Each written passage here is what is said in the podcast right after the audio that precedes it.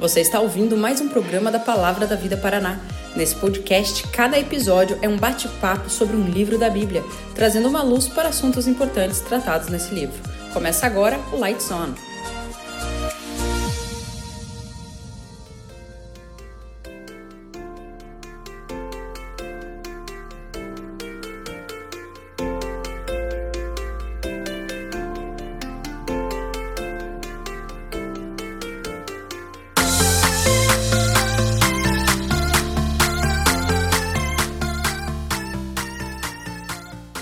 Fala galera, tudo bem? Estamos começando mais um podcast da Palavra da Vida. A gente está com uma, uma ideia nova que começa hoje. Ah, daqui a pouquinho eu quero apresentar o projeto para vocês, mas antes de apresentar esse projeto, eu quero apresentar para vocês a galerinha que está aqui com a gente, os pastores que estão aqui com a gente do outro lado do microfone. Fala aí, galera. Fala, povo. Sou o pastor Bruno Ruggeri, sou daqui de São Paulo, capital, e atuo como pastor auxiliar na Igreja Batista de Vila Mariana. Prazer estar com vocês. Fala pessoal, eu sou o Pedro Vercelino e eu sou um dos missionários do PV Paraná também, junto com o Thiago. E eu sou pastor de adolescentes ali na Igreja Cristã Evangélica Betel, em São Paulo, na Zona Norte. E aí pessoal, eu sou o Renato, pastor aqui em Tupã, interior de São Paulo, Igreja Batista aqui. E é bom demais poder estar com vocês nesse tempo. O Vercelino, coordenador da área de juventude da Palavra da Vida no Paraná. A gente quer mostrar para vocês um projeto novo, uma ideia nova. A gente vai conversar sobre um livro bíblico. A ideia é a gente montar 66 podcasts para falar um sobre cada livro da Bíblia e trazermos para você de uma maneira assim como o nosso outro programa, uma maneira atualizada, uma maneira gostosa, um panorama, algo que você possa usar nos seus estudos, para seu conhecimento, seu crescimento pessoal específico sobre ah, uma leitura responsável das Escrituras, começando hoje pelo livro de Filipenses. Nossos convidados, Renato, Bruno e Pedro e eu, a gente tem algo em comum para poder falar de Filipenses. A gente está aí uh, pós uma temporada virtual, onde nós quatro pregamos o livro de Filipenses, cada um pregou um capítulo do livro de Filipenses.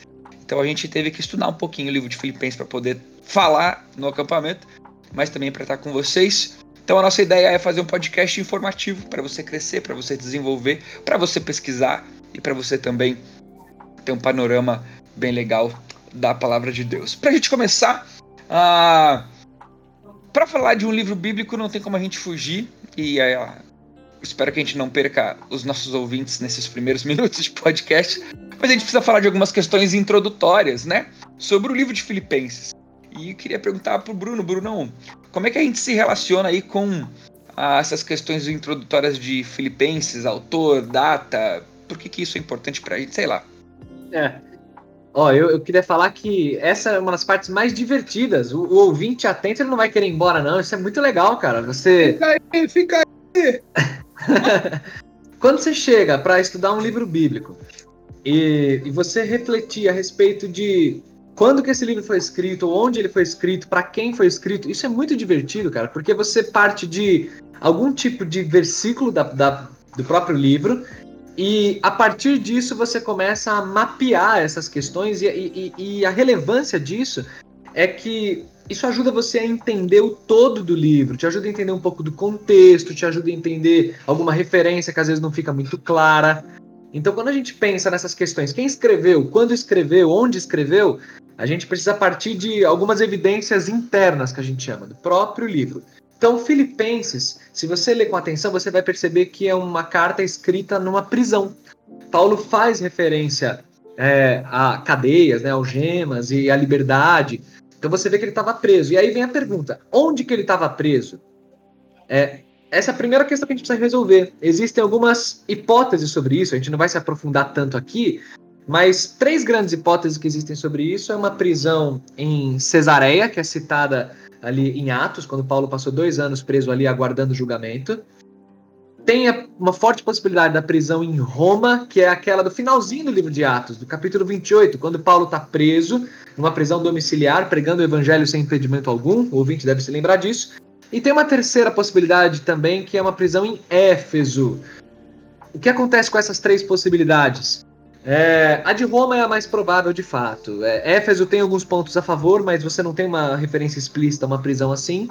E no caso de Cesareia, embora tenha alguma, algumas virtudes com essa possibilidade, é, ela ela perde quando você compara com Roma, especialmente porque outros três livros também foram escritos com Paulo na cadeia.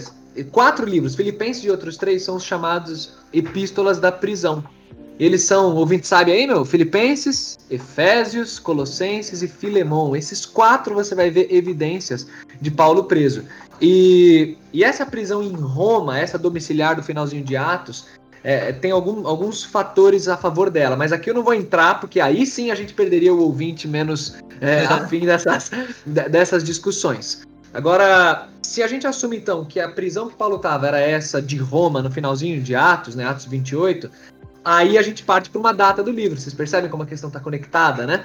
É, e aí a data seria algo em volta do ano 60, 62 depois de Cristo, que é quando Paulo foi preso no finalzinho lá de, de Atos. A autoria, sem dúvida alguma, é Paulo, só um maluco diria que não é Paulo. A carta tem menção explícita que Paulo é quem escreveu. E o último sempre, comentário. Fala. Embora sempre, embora sempre existam os malucos. Tem, sempre tem, mas, é, mas é interessante que sempre em Filipenses, dentre, por exemplo, os muitos malucos, né? Por exemplo, quando a gente for gravar o nosso podcast sobre as pastorais, a gente vai ver que dentre os grandes acadêmicos não existe um consenso, né?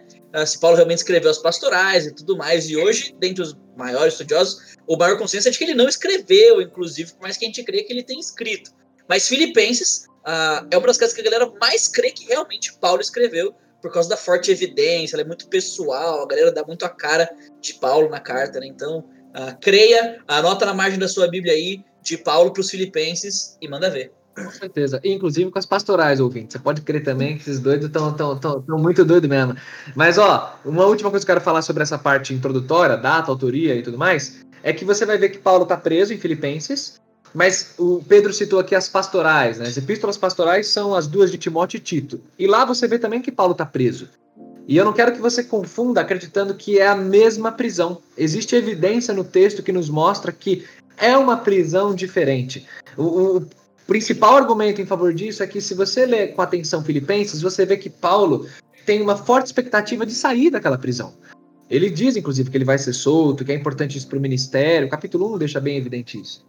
E isso de fato aconteceu. Ele foi solto depois de Atos 28, ele continuou exercendo seu ministério e depois ele foi preso novamente em Roma, que são que é a prisão das epístolas pastorais. Se você observar a referência lá em 2 Timóteo, você vai ver que a prisão lá das epístolas pastorais já é uma prisão que Paulo não tinha expectativa de ser solto. Ele já está com um tom muito mais mórbido, assim, um tom de combati o combate, é, acabou, acabou minha carreira, guardei a fé, né? Você vê que ele fala, eu estou sendo oferecido como sacrifício, fazendo uma referência poética à própria morte. E de fato, após a prisão lá de Timóteo, Paulo morreu. Mas essa prisão de Filipenses e, e, das demais pastorais, ele ainda foi solto e continua exercendo seu ministério. Então, essas, essa é a minha contribuição para as questões introdutórias aí de Filipenses.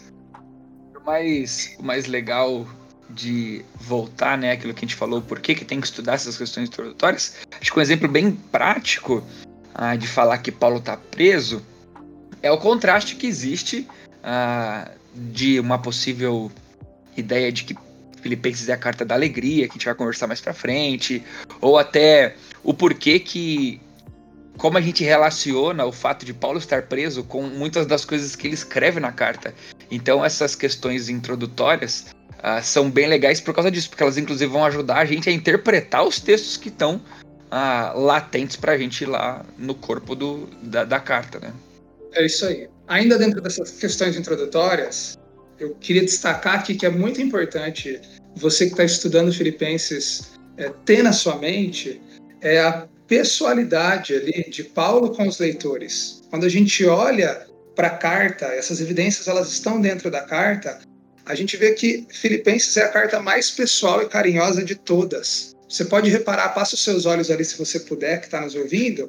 Em Filipenses 4:1, Paulo fala assim: "Portanto, meus irmãos, a quem amo e de quem tenho saudades, vocês são a minha alegria, a minha coroa, ele, ele enfatiza muito o amor que ele sente e de maneira até é, mais profunda nessa carta de Filipenses, o amor que ele sente por aquela igreja. A introdução dele ali no capítulo 1, versículos 3 a 8, também é muito notória, que mostra essa, essa, esse carinho que Paulo tem pela igreja. Inclusive, essa intimidade que Paulo tem com a igreja de Filipos é, é, é o principal motivo da carta surgir Paulo está preso, a igreja de Filipos fica sabendo disso, e ela, porque se preocupa com Paulo, envia Epafrodito para que Epafrodito, um obreiro ali da igreja, leve em nome da igreja donativos para Paulo, ajuda financeira, apoio espiritual também. Então, a carta surge nessa intimidade que eles têm. Ao ficar sabendo da prisão de Paulo, a igreja envia Epafrodito. A gente vê ali na carta também, por exemplo, no capítulo 4, versículo 2, Paulo faz questão de mencionar que ele conhece algumas pessoas por trabalhos que eles fizeram juntos no passado. Ele menciona Evódia, Sintique, Clemente. Então, ele tem afeto com essas pessoas, ele tem experiência. Ele menciona também que essa não é a primeira ajuda da igreja de Filipos para o ministério dele. É, quando ele partiu para Macedônia no passado, a igreja de Filipos, isso está lá no capítulo 4, versículo 15, é, foi a igreja que se importou com ele. Então, é uma igreja que se importa com Paulo e Paulo se importa. O que a gente pode ver também é que um dos objetivos de Paulo escrever Filipenses é recomendar Timóteo. No capítulo 2, versículo 22, você vê que Paulo ele tem a intenção de mandar o pastor Timóteo para lá, para ser bênção na vida daquele povo. E também reafirmar o Epafrodito, aquele obreiro que eu falei, que foi enviado da igreja. O Paulo, no capítulo 2, versículo 29, ele reafirma ali, olha, recebam o Epafrodito que está aqui comigo. Então, só para resumir a título de introdução, Paulo está preso, a gente pressupõe que isso seja em Roma. Ele, a igreja envia o Epafrodito porque se preocupa com ele para enviar donativo. O Epafrodito bate um papo com Paulo, leva um relatório de como a igreja está. O Paulo aproveita o momento para encorajar os irmãos à perseverança. Ele aproveita o momento para é, exortar a igreja, para animar a igreja, mas o tom é de muito incentivo e ânimo. Essa carta ela não é uma carta com é, exortações muito duras exceto no capítulo 3, quando ele menciona os cães, né, que é um pouco mais duro, é uma carta de encorajamento, é uma carta de, de amor àqueles queridos irmãos, a perseverança. Renato, só para enfatizar, é, a gente pode dizer então que essa carta de Filipenses é a mais pessoal de Paulo dentre as cartas que ele escreveu para igrejas, né? Excluindo as cartas que ele escreveu para indivíduos, naturalmente, né? Exato, como por exemplo para Filemon, né? Boa. Isso. Boa. Legal, boa. Muito bom. Legal. Uma coisa assim, já que a gente está fechando esse quadro das questões introdutórias, uma coisa que o ouvinte sempre tem que levar em conta ah, quando ele está estudando qualquer livro da Bíblia, especialmente, por exemplo, Filipenses, tem muita coisa legal em Filipenses que a gente não tem condições de lidar aqui, mas é que Filipos era uma cidade real, do Império Real, no momento real da história. E por causa disso, a gente tem que lembrar que Paulo está escrevendo como uma pessoa real para pessoas reais. Elas tinham uma vida que acontecia em Filipos, né? A cidade de Filipos, por exemplo, foi, foi, fundada ali pelo imperador Filipe o Grande, pai do Alexandre o Grande, do Império Macedônico. Ela ficou famosa, por exemplo, por causa da guerra que aconteceu ali no segundo triunvirato do Império Romano, né? Antônio, Lépido e tudo mais. Esses caras quebraram um pau na cidade uh, de Filipos. E aí uma galera que se aposentou dessa batalha começa a morar em Filipenses, ali, ali em Filipos, né? Então Paulo está escrevendo para gente que é gente de guerra, é gente que é batalhadora, gente que tem um, um ideal romano dentro de si, gente que tem um compromisso uh, muito importante com o ministério ali. Então, com, com a sua vida civil. Então a gente vai ver até interessante, por exemplo, que uh, nesse compromisso que eles têm, uh, Paulo vai falar sobre cidadania. Só que ele está falando sobre cidadania com, por exemplo, a gente que está comprometida com o Império Romano. Então isso lança luz de uma forma incrível para a gente entender a carta, né? o contexto muito. histórico. Especialmente se pensar, né, Filipos, sendo uma colônia romana muito importante, né, como, como o Pedro ressaltou, é uma, uma, cidade composta de muitos cidadãos romanos, que era um título que, que poucos desfrutavam e, e se orgulhavam por isso. E aí quando você vê Paulo falando da cidadania celeste, ele está certamente fazendo uma provocação dentro desse, desse tópico aí. Então, muito legal ressaltar essas questões. Filipenses capítulo 1, versículo 27, né? A hora que ele vai usar essa palavrinha que fala sobre cidadania. Mas uma coisa que é muito interessante, e assim, se você tem uma vida de igreja, você com certeza já ouviu falar sobre isso, que é Filipenses, a carta da alegria. E a gente gosta de falar assim, né? Porque Uau, Paulo estava preso e mesmo preso ele tinha esse vocabulário de alegria. Ah, que, que vocês acham? A gente deve traçar essa ideia de alegria como o tema central da carta de Filipenses mesmo? Acho que uma coisa muito legal quando a gente fala sobre um livro bíblico é olhar para os grandes temas que existem nele. Né? Isso é uma área da, dos estudos da Bíblia que chama teologia bíblica, né? E tudo mais. A gente podia até gravar um podcast qualquer dia sobre teologia bíblica, ia ser bem legal, né? O que, que ela é, como que funciona, como que se faz. Acho que vale muito a pena, inclusive, para essa série do podcast. Fica aí uh, uma pré-promessa nossa de gravar um podcast para você uh, sobre teologia bíblica um dia. Quem deu a ideia é que faz. É o tema do meu TCC, inclusive. Uh, mas. mas quando a gente fala sobre esse tema de teologia bíblica, né, temas que estão dentro de um livro ou algo do tipo, a gente começa a estudar o livro para procurar os grandes temas teológicos que estão no livro, né? O que, que o autor está falando sobre quem ele é, quem Deus é e tudo mais, algo do tipo. Uh, e com certeza, a alegria é um grande tema de, de Filipenses, né?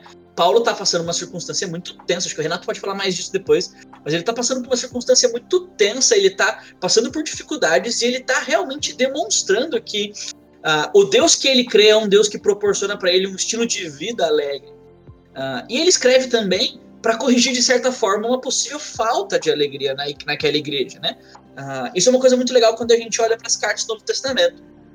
deixa eu contar algo para vocês. A minha noiva ela é farmacêutica, né? Então ela trabalha com remédio, ela vende droga para as pessoas, né? Só que ela faz isso de um jeito legalizado, né? É a droga boa. A droga boa, exatamente. Ela é quantidade famosa... adequada. Ela é a famosa detentora da pílula da alegria, inclusive. Uh, todo mundo por aí toma um para ficar feliz de vez em quando. Uh, Vamos para Filipenses. e quando a gente chega em casa, às vezes a gente vai na casa de alguém, ela vê um remédio em cima da mesa, uh, ela sempre faz a mesma pergunta: O que, que você tem? Uh, no começo eu achava estranho ela fazer essa pergunta, mas com o tempo eu aprendi. Porque quando ela vê um remédio e ela conhece muito bem remédios, ela consegue pressupor que se uma pessoa, por exemplo, está tomando uma neusaldina ou uma aspirina, essa pessoa tem dor, dor em algum lugar. Ela não sabe o que essa pessoa tem como doença, mas ela sabe que ela está tomando um remédio para algo específico, né? Ah, quando a gente olha para a Bíblia, isso funciona da mesma forma. Os autores bíblicos, eles normalmente estão fornecendo remédios espirituais para problemas das igrejas. Então, em Paulo, especialmente nas cartas em Filipenses, a gente vê isso acontecendo. Paulo está dando remédios para problemas existentes naquela igreja. A grande questão é que Filipenses é uma carta onde a gente vê poucos problemas de Paulo resolvendo, porque aquela era uma igreja madura espiritualmente. Se você for para Corinto, por exemplo, a igreja de Corinto era uma desgraça, entendeu? Todo mundo ficava com todo mundo, ninguém tinha dono, todo mundo pegava todo mundo. É a carta que Paulo mais fala sobre sexualidade por metro quadrado na Bíblia. Inclusive, é Paulo vai falar várias vezes sobre como eles têm que viver por causa disso. Então, em Filipenses, a gente descobre que Paulo tem temas, porque eles têm problemas, e a gente descobre quais são esses problemas quando a gente olha para a carta. Quais são alguns desses grandes temas? Se a gente fizer um voo panorâmico pela carta, a gente vai ver isso daqui a pouco, mas Paulo tem uma visão muito elevada do Senhor Jesus. Uh, Paulo vai falar muito sobre relacionamentos. Então, essa ideia de comunhão na carta uh, é muito importante. Então ele vai falar várias vezes sobre relacionamento, sobre viver de uma forma humilde uns com os outros. Paulo vai falar, inclusive, sobre sustento financeiro. Ele vai falar sobre a necessidade de a gente contribuir financeiramente para aquele que faz a obra do evangelho. Paulo vai falar sobre a esperança de que ele tem, de que Deus está cuidando da obra do evangelho, mesmo em meio às suas adversidades. Paulo vai falar aquilo que é sua, sua verdade-chave, né? O evangelho do Senhor Jesus Cristo é maior do que a lei de Israel, uh, no, no que diz respeito à santificação e salvação. Então, esses são grandes temas de Filipenses. Uh, quando a gente olha para a carta, a gente consegue ver eles saltando nos nossos olhos, por exemplo. Então, se a gente puder, puder resumir assim, a gente vai dizer: alegria é um dos temas. Um dos grandes Paulo, temas, com certeza. Que Paulo enfatiza. Mas nós temos vários temas e é até difícil escolher um só para isso. Dentro dos estudiosos, inclusive, Filipenses é uma das cartas mais difíceis deles dizerem essa é a verdade central de Filipenses. Mas, a alegria seria é, é supervalorizar um dos grandes temas em detrimento de outros tantos, como por exemplo comunhão, né, que é um tema que aparece muito na carta. Legal. E a gente não pode esquecer. Legal. O Carlos, Carlos Oswaldo, né?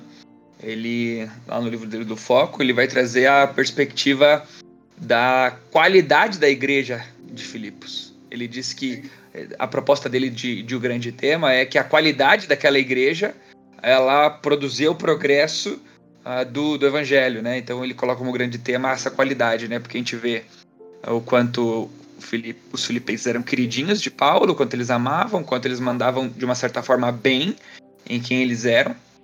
Isso contribuía para o progresso do evangelho.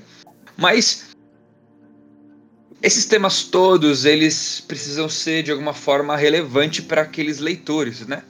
Ah, então, os leitores da carta de Paulo, eles estavam sendo orientados algumas coisas. E, é, óbvio, hoje em dia, essas orientações, elas podem ser transportadas e, e traduzidas, né, para nós. Como que vocês veem aí alguns desses... Eu, eu, eu posso começar é, essa, esse transporte, né? Como que a gente deve olhar para a carta dos Filipenses nos dias de hoje? Eu acho que eu pegaria um o, o próprio finzinho da minha fala sobre a ideia do Carlos da vitalidade da igreja. Eu acho que existe um desafio grande para nós como igreja a sermos uma igreja da qualidade muito próxima à qualidade da igreja ah, de Filipos, né? É, sermos desafiados a vivermos uma igreja tão saudável que isso vai produzir o crescimento do evangelho, do reino de Deus, né? Como que vocês também veem é, essa questão de transportar um pouquinho esses grandes temas, essa questão introdutória para os dias de hoje? Meu Deus do céu, tem muita coisa, tem muita coisa que a gente poderia levantar.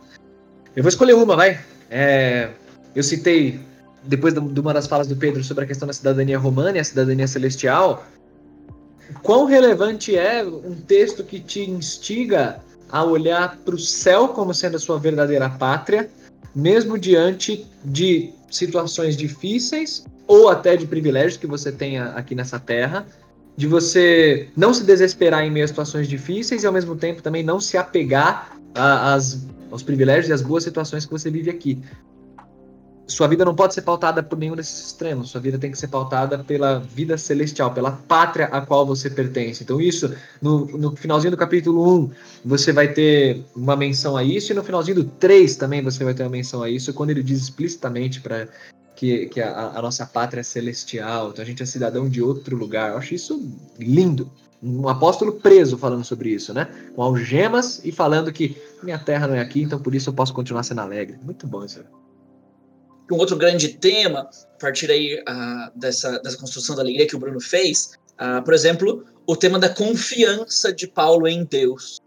Né? Eu acho que esse é um tema muito legal. Né? Se a alegria é um resultado da confiança de Paulo em Deus, ele tem um, um, uma forma de viver por causa dessa confiança que ele tem, ele, inclusive, por causa desse, dessa confiança, ele continua vivendo e agindo nesse mundo em prol do evangelho por causa dessa confiança. Então, ah, sabendo que as adversidades continuam existindo, quando a gente chega ali no capítulo 4, né, Paulo vai falar sobre a necessidade que a gente tem de colocar diante de Deus as nossas necessidades, aquilo que tira a nossa paz, e a paz incompreensível de Deus vai tomar conta da nossa vida, que a gente vai compreender que, mesmo que a gente não sabe o que Deus está fazendo, Deus está cuidando.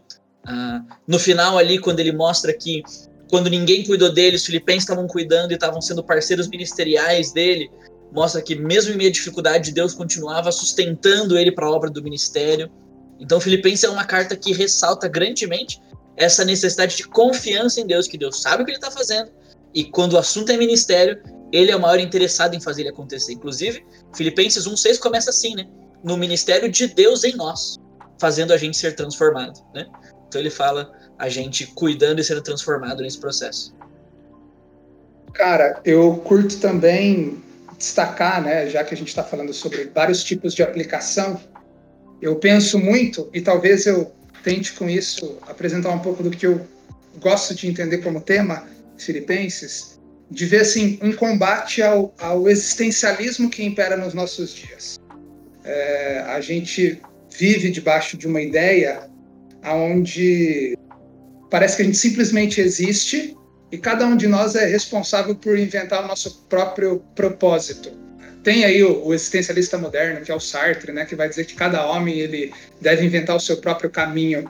A gente vive, né, essa ideia de que uh, nós criamos o nosso próprio caminho. Eu acho que Filipenses é muito legal nessa perspectiva, porque, sei lá, uma frase de efeito, né? Se a ciência ela descobriu que a Terra gira em torno do Sol, Filipenses vem dizer que o universo gira em torno de Cristo. Eu gosto muito de olhar para Filipenses numa perspectiva cristocêntrica da vida.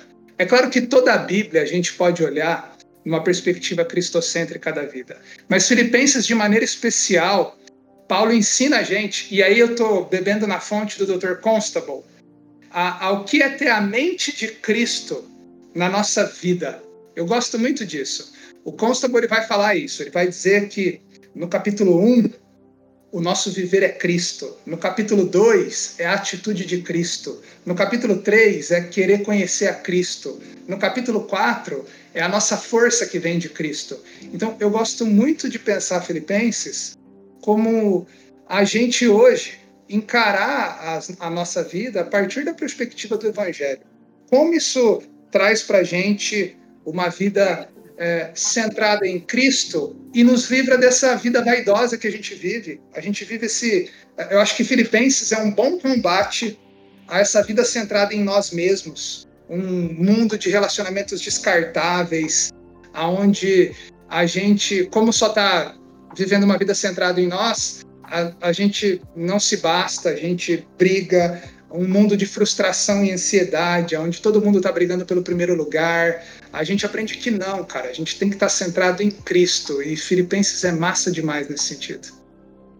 Não, não fica desesperado, você tá ouvindo aí um monte de nome que a gente tá citando, Dr. Carlos Oswaldo, Dr. Thomas Constable. No final do podcast a gente vai te dar algumas dicas de materiais, tá bom? A gente indica um site do Dr. Constable, a gente fala alguns livros que a gente tá citando aqui para você correr atrás e aprofundar nos seus estudos, tá bom? Manda ver, Bruno, desculpa. O Thiago pediu pra gente fazer essa. destacar um tema que, que chama a nossa atenção na carta, mas eu acho que é legal, então eu queria propor que agora a gente fizesse um voo panorâmico sobre a carta, aproveitando que a gente acabou de vir de uma temporada virtual, que cada um de nós pregou em um capítulo do, dos quatro de Filipenses. Eu acho que é legal então a gente é, é, falar, cada um fala sobre um capítulo da carta, tentando fazer um, um, um panorama aí para o ouvinte ficar mais por dentro. Então, pela ordem, como o Tiago pregou o capítulo 1, a palavra está com o Senhor, Tiago. Do capítulo 1, quatro destaques. Eu vou tentar mesclar de uma maneira bem breve uh, os destaques com é, um pouquinho da explicação do texto e um pouquinho do que isso tem a ver com a gente. Mas os quatro destaques de uma maneira bem breve que eu faço é: primeiro, um que eu já vou passar direto correndo, que a gente já falou bastante, que é o quanto a igreja de Filipenses era querida uh, por Paulo. É uma igreja muito querida, demonstrando demonstrando o quanto que a gente. O, o quanto que a gente. Demonstrando o quanto que Filipenses era para ser tida como um exemplo. Né? Ah, o segundo destaque que eu queria fazer para o primeiro capítulo né, era a questão do progresso do evangelho. Paulo, preso, cria que o evangelho tinha um progresso, mesmo com ele não pregando o evangelho para todo mundo que ele quisesse em liberdade. Isso se dá muito uma questão do capítulo bem interessante, que é a tal da guarda pretoriana, uma guarda diferente que ele cita aqui, que era uma guarda que tinha a preocupação de viajar muito pelo império. Essa guarda de alguma forma tinha uma atenção especial na prisão onde Paulo estava. Paulo pregava para essa guarda e essa guarda quando trocava ou quando viajava levava esse evangelho. Então Paulo via o progresso do evangelho uh, mesmo com ele estando preso, né? A gente pode fazer um, um pouquinho da analogia de é, às vezes a gente não entende muito o porquê que a gente vive algumas coisas e a gente se esquece de encaixar esses momentos que nós vivemos dentro dos planos de Deus para nossa vida. O plano de Deus para Paulo naquele momento era ele preso, pregando o evangelho ah, para aquela guarda e de alguma forma também escrevendo as cartas, algumas das cartas que a gente tem hoje. Acho que o terceiro destaque que eu faço desse capítulo 1 é, acho que, uma das partes mais belas que existe em toda a carta, sem puxar a sardinha pro meu capítulo, em detrimento do capítulo dos meus outros amigos aqui. Tá tranquilo, mas é puxar muita sardinha pro nosso próprio capítulo. mas é quando a gente ouve o famoso versículo, né? Porque para mim viver é Cristo e morrer é lucro. E eu gosto muito de brincar nesse texto dizendo o seguinte: Paulo ele poderia ter escrito o seguinte que para mim morrer é Cristo e viver é Cristo. Porque se ele morresse, ele estaria com Cristo, se ele vivesse, ele estaria com Cristo. Então, para mim, viver é Cristo. Se ele fosse viver, ele ia viver por causa de Cristo. E se ele morresse, ele estaria com Cristo. E Paulo demonstra evidentemente, ah, nos versículos que ficam em torno ali do, do versículo 21, desde o 19 até o 27, é que ele está numa tensão. O que é que vale mais a pena? Curtir logo a eternidade dele ao lado de Cristo ou continuar perseverando na prisão que ele está e tudo mais para continuar influenciando e abençoando a vida daquela igreja de Filipos. E Paulo toma uma decisão muito humilde e sem querer já ficar ligando os capítulos aí, mas a gente vai falar de outro capítulo sobre isso também, ele toma uma decisão muito humilde de não pensar nele mesmo, ele abre mão de si mesmo e diz: Não, por mais gostoso que seja eu estar com Cristo na eternidade, ainda vou continuar me, me desgastando aqui pelos irmãos em Filipenses. Então esse é, esse Paulo de esse esvaziamento de Paulo por causa de da própria igreja de Filipos e eu acho que o último destaque que eu faria do capítulo 1 é aquilo que já vem falando também sobre essa cidadania, né? Paulo usa muito os termos de cidadania e usando esses termos ele vai falar num dessas vezes que ele usa no capítulo no versículo 27, né, dizendo que ah, aquela igreja devia viver de maneira digna daquilo que eles eram. Então a cidadania deles não era romana, mas celestial. Então a prática de vida deles devia ser celestial e não a, do, do mundo onde eles estavam inseridos. E daí ele vai dizendo ali para que essa esse maneira de viver tinha que trazer unidade, tinha que fazer eles lutarem com vitória sobre os, os inimigos e tinha que fazer com que eles combatessem um bom combate. Capítulo 1 de Filipenses ele é belo porque, ao meu ver, ele destaca talvez aquilo que ele quer falar na carta toda. Ele vai dando uma introduçãozinha de outros temas que ele vai voltar a tratar ah, na carta. Então, é, esses seriam os meus destaques aí do capítulo ah, 1 de Filipenses.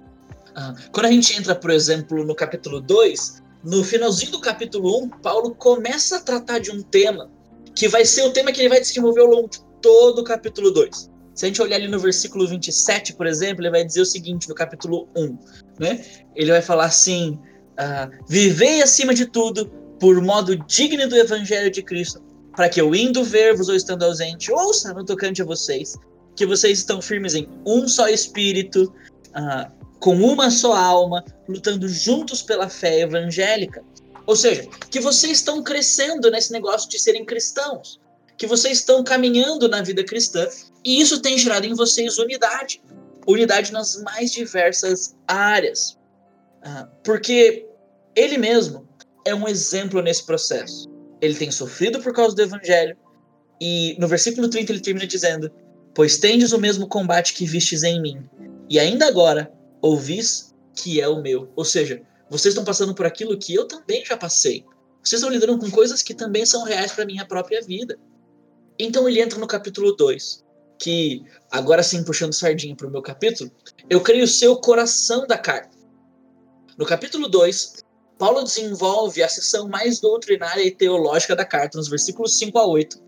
Mas os versículos 5 a 8 são a base para aquilo que ele vai colocar tudo em volta nos versículos 1 a 4, nos versículos 12 a 18, nos versículos 19 até o versículo 30. Então, como que esse capítulo. Eu quero só fazer um voo panorâmico com você em sequência, tá bom? Em vez de ressaltar temas, acho que faz mais sentido. Nos versículos 1 a 4, Paulo vai dizer uma série de motivos do porquê eles devem viver em unidade. Então ele começa dizendo ali, né? Ah, se há, pois, então. E aí ele diz: alguma exortação, alguma consolação, alguma comunhão, entranhados afetos e misericórdia e tudo mais. Todas essas palavrinhas ele está dizendo o seguinte: já que a gente experimenta tudo isso por causa do nosso relacionamento com Deus, já que tudo isso é uma realidade em nós, então deem mais um passo nesse processo e completem a minha alegria. A alegria que eu já tenho em ver vocês crescendo. Completem essa minha alegria. Como? Tendo o mesmo modo de pensar, ou pensando nas mesmas coisas. Paulo aqui não está dizendo que eles tinham que torcer para o mesmo time, que eles tinham que gostar das mesmas cores, uh, votar no mesmo partido político, ou inclusive ter a mesma posição quanto à escatologia na igreja de Filipenses. Paulo está dizendo para eles o seguinte: vocês precisam fazer com que essa realidade espiritual, que é a vida de vocês em Cristo Jesus, seja aquilo que governa vocês por inteiro. Então ele vai dizer como isso acontece, né? Ah, com amor, sem vanglória, mas com humildade, e cada um exaltando também o outro. E aí a gente chega nos versículos 5 a 11, que são algumas das sessões, uma, talvez a sessão mais bela sobre Jesus Cristo em todo o Novo Testamento.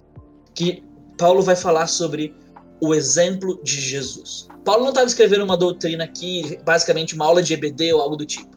Ele pega uma realidade de quem Jesus Cristo é e diz: essa verdade sobre quem Jesus Cristo é tem que ser a motivação para vocês viverem dessa forma.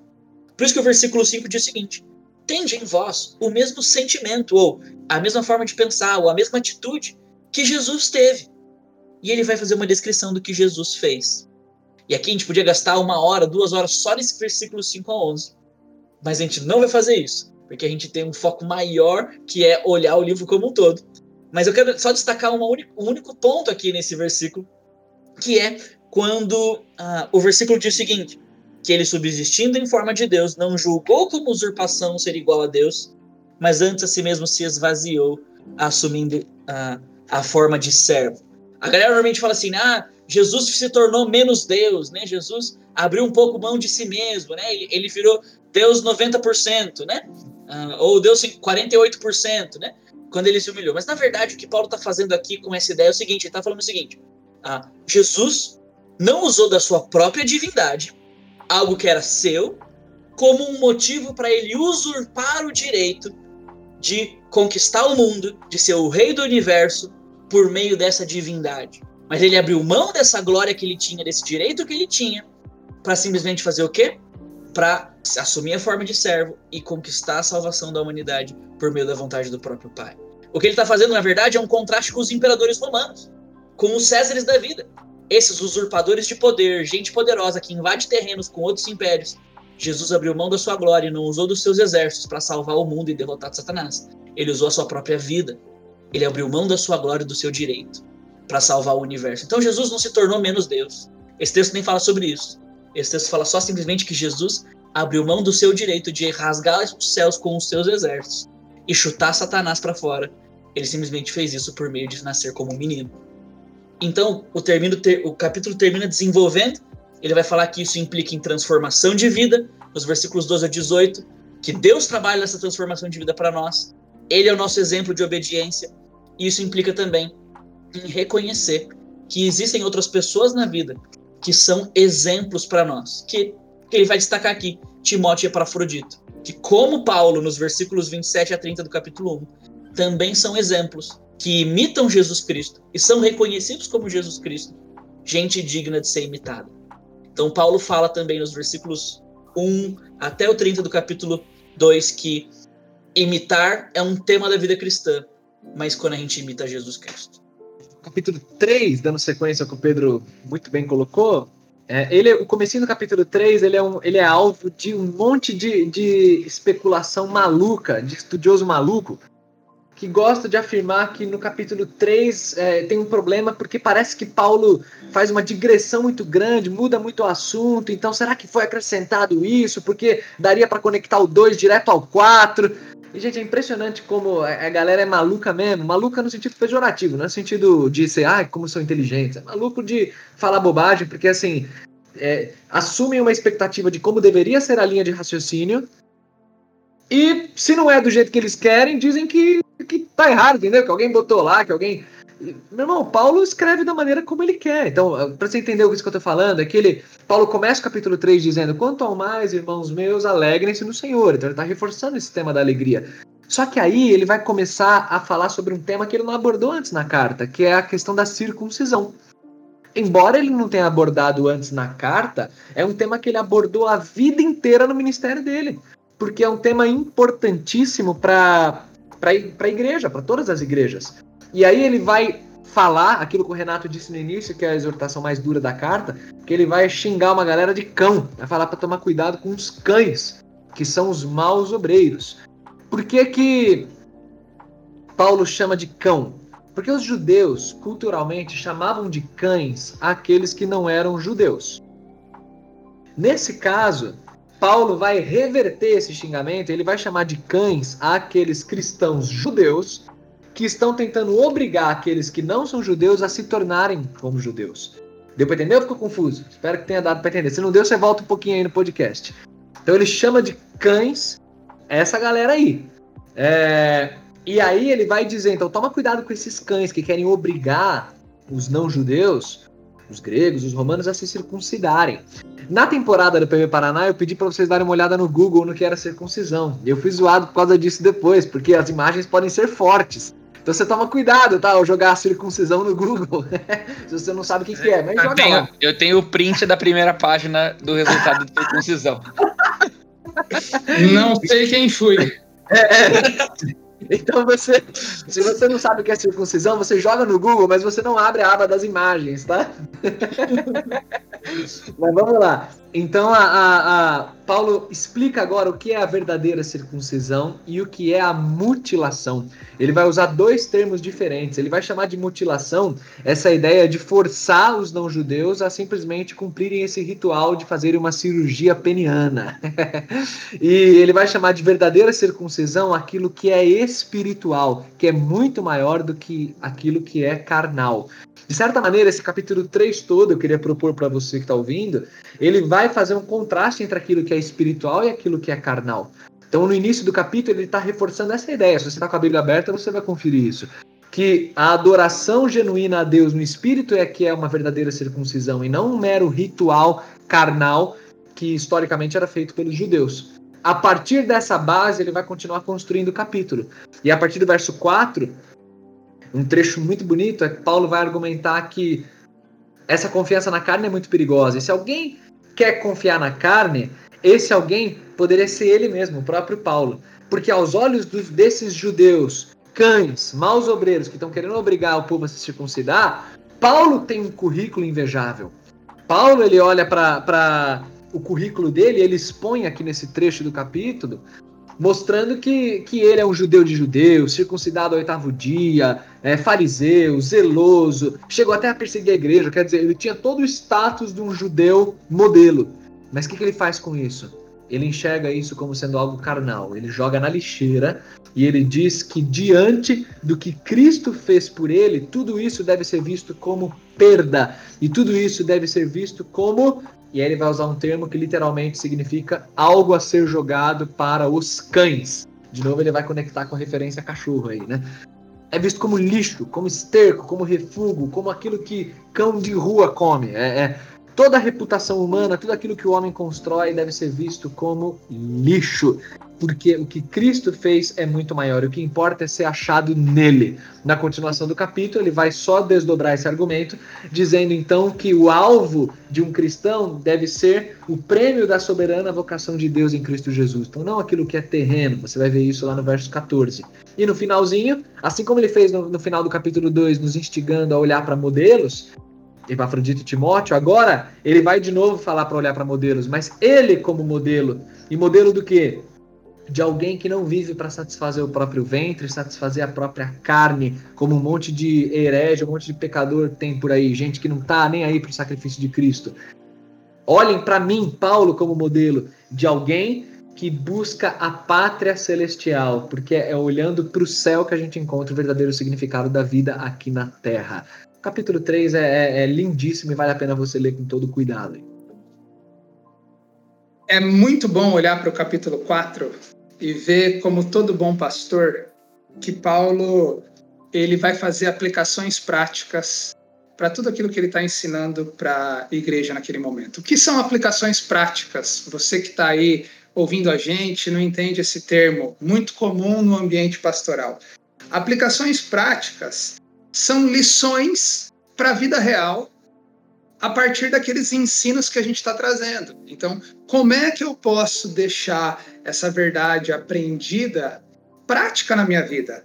E todo bom pregador tem esse desafio no seu estudo, de tornar prático o estudo da palavra de Deus. Como a gente faz isso? A gente cita exemplos, a gente levanta problemas da nossa geração, a gente dá é, lições mesmo, é, possibilidades práticas de como fazer, por exemplo, faça isso, faça aquilo, né? A gente dá medidas aí para as pessoas, a gente dá exemplos da nossa própria vida, da vida de outros. E é legal que quando a gente olha para o capítulo 4, é justamente isso que Paulo está fazendo. O capítulo 4 ele é, ele é muito prático, são conselhos práticos para essa, como a gente chamou na temporada do PV Paraná, vida cristã de alto padrão, né? É, então, o que eu quero sugerir para você que vai estudar o capítulo 4 é não buscar uma, uma harmonia de pensamento em cada conselho. É, muitos comentaristas vão dizer que é difícil a gente encontrar uma harmonia. Por que, que ele começa falando disso e depois vai para aquilo? Não, ele sentou e falou: ó, presta atenção que eu vou dar lições práticas para você. Então, eu aconselho você que está estudando o capítulo 4 a separar é, versículos e fazer estudo de vocábulos, de palavras, ir lá pesquisar o original, o significado da palavra, tirar lições para você, como isso pode afetar a realidade do público que você está pregando, se é adolescente, se é jovem. Eu acho que você pode é, partir para esse tio, lado. Eu vou mostrar para você. Fala, tio, meu querido. O que, que é estudo de vocábulo? Estudo de vocábulo é o seguinte: você vai pegar palavras específicas que se destacam e você vai procurar um bom léxico, um bom dicionário de palavras, e você vai entender o que aquela palavra bonita que você encontrou, ela vai significar na língua original, quais as possibilidades que ela sugere. Assim você vai conseguir entrar bastante na mente de Paulo nas lições que ele quer dar. Mas tá bom, se ele está sendo prático, eu vou mostrar para você como ele está fazendo isso. Ó. Se você olhar ali para o capítulo 4, nos versículos 2 e 3, ele cita a Evódia e a Sintique, a gente não sabe muito bem quem são essas irmãs, a gente sabe que elas trabalharam com Paulo, mas a gente sabe que tem uma rixa ali entre elas. Então Paulo vai pegar o exemplo dela, delas, e vai tirar lições para a igreja a partir do exemplo delas. Ó, tá vendo a Evode e a? Que Evode e Cinti que vivam em harmonia no Senhor. E você pode tirar lições sobre o que é viver em harmonia, o que é viver em comunidade. Ele começa, até pulei no versículo 1, dizendo: permaneçam firmes é, convictos. A ideia da gente ter convicção a respeito da nossa vida. Ele também vai no versículo 6 dar um exemplo dos problemas da sua época. Olha só que problema antigo: ansiedade. Está vendo como Paulo é prático? Ele cita duas irmãs, ele cita o que está acontecendo, ele, ele fala para o pessoal ter convicção à luz de tudo que foi ensinado, e ele fala de ansiedade. Ele fala: oh, vocês precisam tomar cuidado com a ansiedade. Ele sabe que na iminente perseguição que aqueles irmãos estavam para viver, é, e nos contextos mais variados ali, situações variadas, eles precisavam lidar com a ansiedade. Paulo fala que eles precisam orar. Você vê isso nos versículos 5 e 6, você vê Paulo dizendo que eles precisam ser gratos a Deus, que eles precisam cuidar da mente, versículo 8. Ó, quer botar o evangelho na prática? Cuida da sua mente. Versículo 8 diz: tudo que for verdadeiro, nobre, tudo que for correto, se tiver algo puro, é, traga tudo isso para sua mente. Paulo cita a sua própria vida. Ele fala: olha, versículo 9. Coloquem em prática tudo que vocês aprenderam e receberam e ouviram em mim e ele mesmo se coloca dizendo como ele encontrou contentamento no Evangelho, quando ele tem o famoso versículo do capítulo 4, versículo 13, né? Que diz: Tudo posso naquele que me fortalece. Ele diz: Olha, seja tendo muito ou pouco, tudo posso naquele que me fortalece. Então, você pode ali tirar lições randômicas, aleatórias para a vida cristã, a partir de todo o ensinamento do capítulo 1, 2 e 3 isso é o evangelho na prática, são conselhos práticos para mim e para você. Boa, então tudo posso naquele que me fortalece, não pode ser usado tipo como é, é, quero conquistar os meus sonhos, tal, quero bater em alguém que tá me fazendo mal, qualquer coisa. Tenho que tirar então do fundo do carro do, do vidro do meu carro, então tipo não foi Deus que é, perdeu o Playboy. É, pelo contrário, a ideia de alguém que pode ter perdido muita coisa nessa vida mas porque conhece o maior tesouro que é o Evangelho, continua tendo motivos suficientes para glorificar a Deus e encontrar gratidão e alegria no Senhor. Linda demais. Mesmo que eu não tenha nada, tem- eu tenho Jesus, eu tenho tudo, né? É, É, o, posso esse é o tudo. ponto. qualquer situação eu sou contente, né? Filipenses tem em cada capítulo, acho que versículos que são muito queridos na igreja. Vários, em cada capítulo tem versículos que a galera decora. É, é- é uma carta fantástica e tem também sé- vários é, probleminhas ou várias questões que não cabe aqui no podcast a gente entrar até por causa do tempo, mas é, questões de interpretação, questões que, que valem também se aprofundar, né? Então que esse podcast seja uma, um incentivo para você estudar mais a carta de Filipenses. Show. Indo pro fim do nosso podcast, mas antes da gente terminar, eu queria que a gente deixasse alguns materiais para você estudar ah, o livro de Filipenses, né? Às vezes você vai preparar um estudo, uma pregação, um compartilhar de pequeno grupo célula, ah, não sei. Mas eu queria ouvir de vocês é, aonde vocês buscaram as fontes, aonde vocês estudaram para preparar o livro de Filipenses, ou as pregações, né? Porque o livro quem preparou foi o próprio Paulo. É muito bom, muito bom. Ah, e eu vou ficar. Eu vou ficar por final na hora de, de dar essas sugestões, porque eu vou tentar fugir um pouquinho do, do estudo do próprio, do próprio texto, tá? Mas começa aí, Renatão. Cara, eu curto muito e eu confesso para vocês que eu sigo um conselho do meu querido amigo, irmão Bruno Ruggeri. Eu um dia aprendi a ler o Dr. Thomas Constable.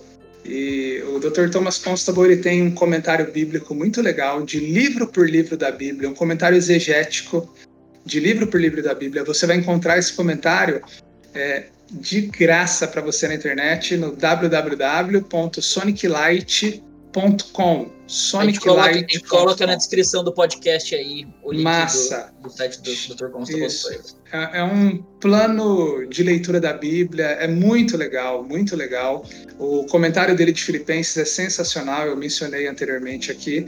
E eu quero deixar também para você um livro muito legal, que é Filipenses para Você, da editora Vida Nova, é, do Stephen Lawson. É um livro muito legal também, com o prefácio do John MacArthur. Eu gosto muito dessa série, é, O Evangelho para Você, porque ao mesmo tempo que é profundo biblicamente, é muito prático. É, é um, é um material muito legal para a gente estudar. Então, são dois, dois materiais aí que eu gosto muito, que eu sugiro para você, que foram úteis para mim. Segundo você falou, inclusive, tem de. Não, acho que não de todos, né? Mas tem de uma vasta maioria livros da Bíblia já nessa série. Eles Sim, vão sim. lançar, a Vida Nova vai lançar o Novo Testamento inteiro. Ah, É, ainda está sendo lançado nos. Estados Unidos, mas eles vão lançar o Novo Testamento inteiro. Massa. Pedro, sua sugestão. Ah, eu tenho duas sugestões que eu anotei aqui, que eu separei. Ah, a primeira é um livro bem geralzão. A- se você faz CAB, nosso curso de aperfeiçoamento bíblico, tá ouvindo nosso podcast, nosso podcast, ou se você já teve aula comigo em algum lugar, se você já falou assim, Pedro, me fala um livro para eu ler a Bíblia, ah, eu já te indiquei esse livro alguma vez. Como ler a Bíblia livro por livro, tá bom? Um guia de estudo panorâmico da Bíblia, da Bíblia Gordon Fee Douglas Stewart. O que ele faz nesse livro é genial. Eles, os dois são estudiosos da Bíblia, um, um especialista em Antigo Testamento, outro em Novo Testamento. E eles colocaram aqui aquilo que você realmente precisa saber para entender um texto bíblico, um livro bíblico. Questões introdutórias, como a gente ressaltou no início, grandes temas do livro, aquilo que é importante você saber que você não tem condições de descobrir sozinho ah, sobre um livro bíblico. E ele divide o livro num esboço e faz um breve comentário sobre as grandes porções do livro. E eles cobrem os 66 livros da Bíblia. Você vai ver a gente mencionando esse livro várias vezes no nosso podcast, tá bom? Como ler a Bíblia livro por livro. Ele tá agora com a editora Thomas Nelson, tá bom? Então ele saiu da editora Vida Nova, tá agora com a editora Thomas Nelson. Um segundo livrinho que eu queria indicar para você ah, é o livrinho que chama O Cristão Verdadeiro, Crescendo na Graça e Experimentando a Alegria de Seguir a Cristo, do Dr. Donald Carson. Ah, é da editora Ragnus, junto com a Visão Cristã. Esse livro é uma série de exposições do Carson em Filipenses, tá bom? Ah, se você não conhece ele ainda, dá um Google nele, digita um, o nome dele no YouTube. Se ele estiver fazendo receita de cookies, compre, vale a pena, tá bom? Ah, com certeza vai ser a parada mais profunda e aplicativa que você vai ter na sua vida. Vai ser o cookies mais espiritual que você vai fazer em casa, tá bom? Então, esse homem faz receita de bolo e exegese do Novo Testamento.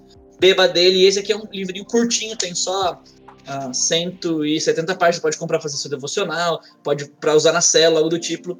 é um- uma série de pregações do Carson em Filipenses. Pô, eu.